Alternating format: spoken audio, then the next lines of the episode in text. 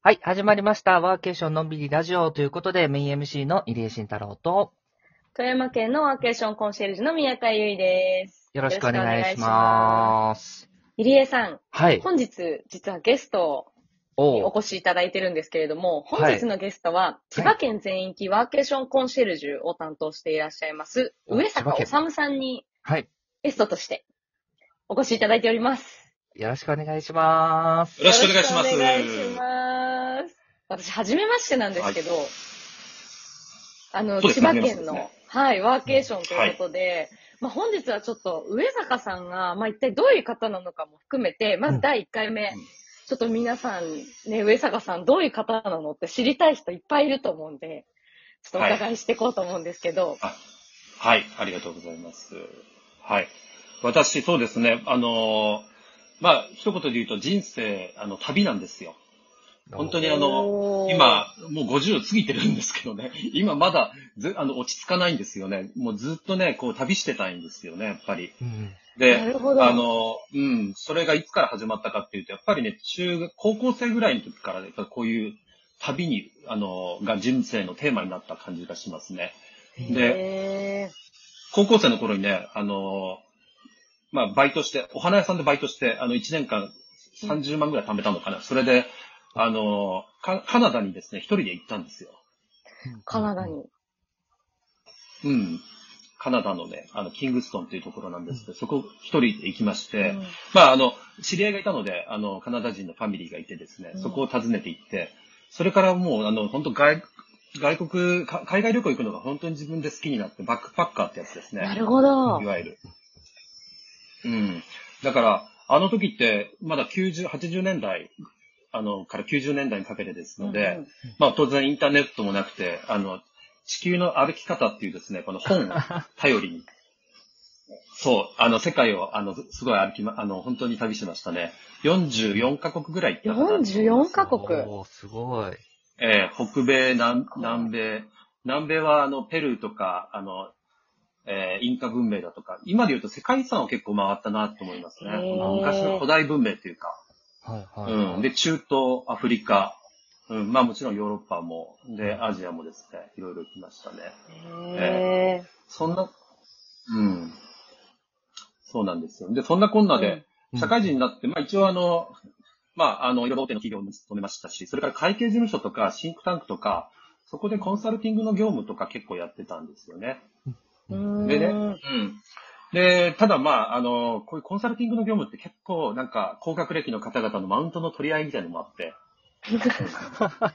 ね、なんか大手企業、へ疲れますよね。私そんないい大学じゃなかったんで、なんかすごい、あのね、劣等感を感じてたんですけれども、うんそんーな時にですね、ちょっと、ある出会いで、山口県のとある会社と知り合ったんですよね。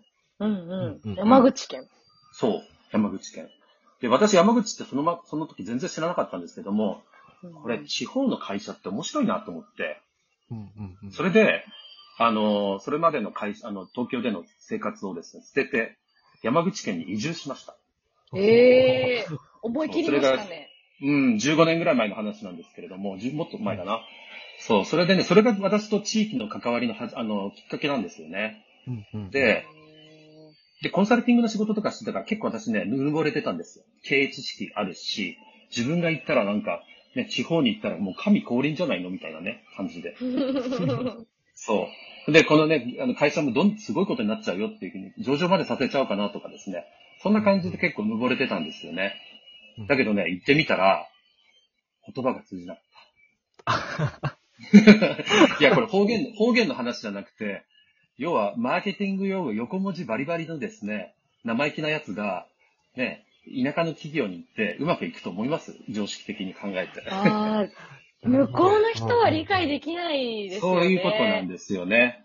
だから、自分だけがなんかいい気になってて、だけど全然温度差があって、うん結局ね、社長これプロダクトアウトの考え方じゃ全然マーケティングしませんよとかね、そんなこと言ったって、社長には全然通じなかったっていう話ですね。頭にハテナがいっぱい浮かんでる。だってねなんだこいつ宇宙人かみたいな。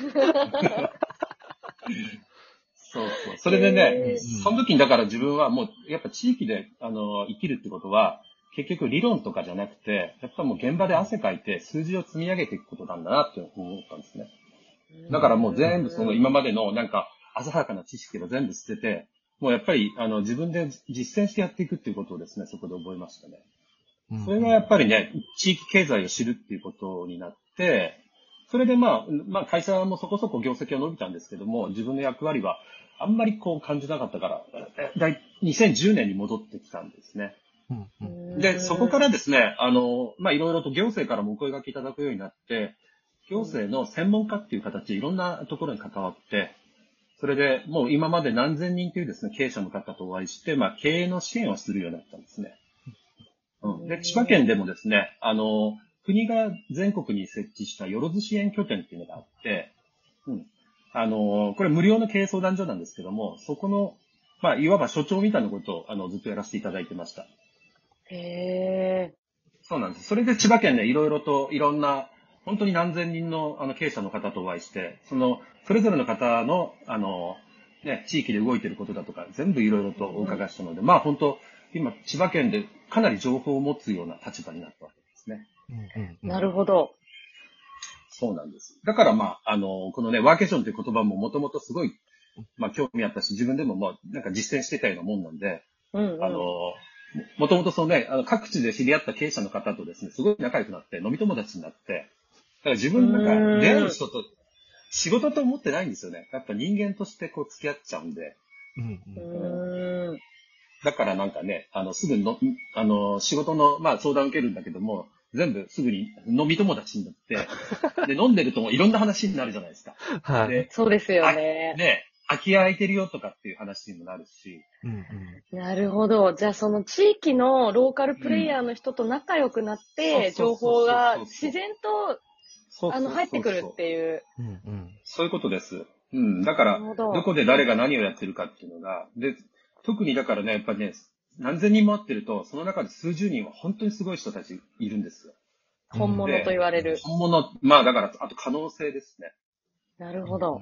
うん。だからやっぱりそういう人たちを自分は特にですね、なんか仲良くなって支援し、っていうかお手伝いしたいなと思って、で、やっぱ、うんうん。で、地域にいろいろ空き家とかあるから、自分もその空き家使わせてもらったりして、だから各地で本当あの、どこ行ってもなんか、どっか使えるみたいな状態ですね。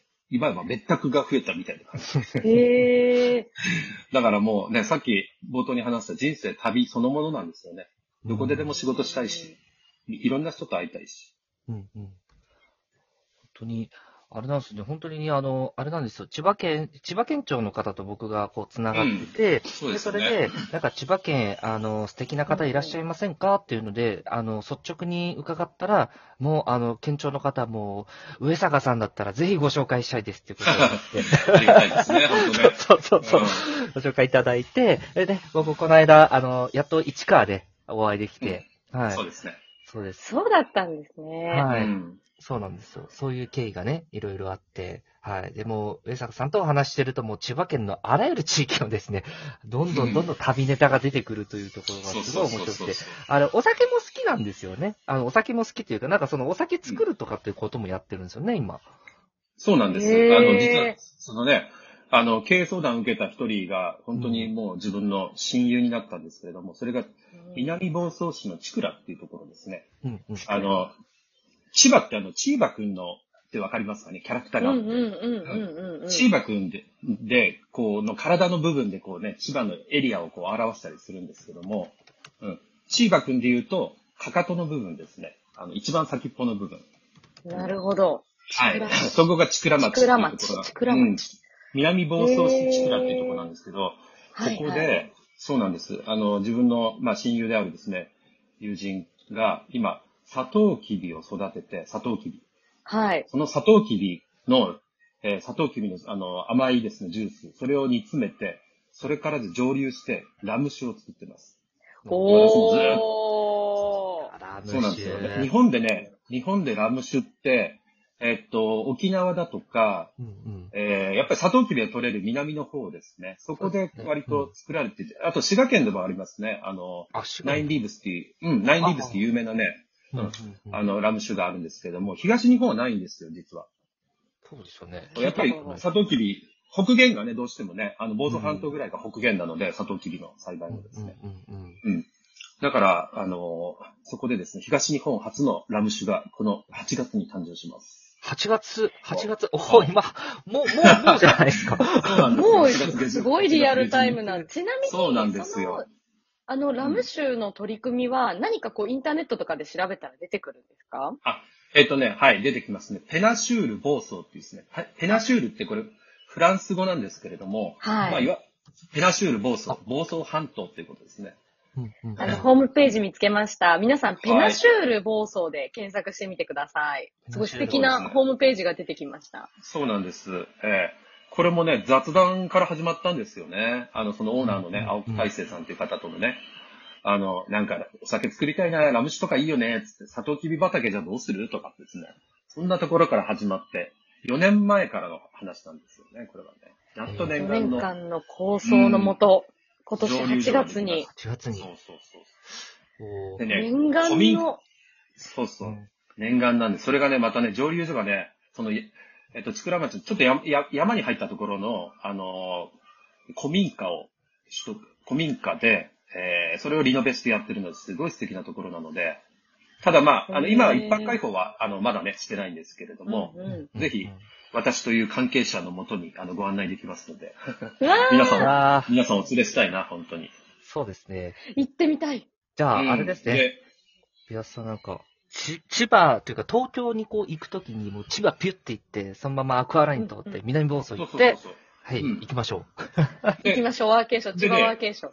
それでワーケーション、私の、あの、使っているワーケーションの場所がありますので、あの、泊まれます。う。おー、ありがとうございますだから、もうラム酒を飲んでくれて、で、海辺でですね、ラム酒を飲んで、モヒート、私があの、ウェルカムモヒート作りますんで、ありがとうございます。そうそうそう、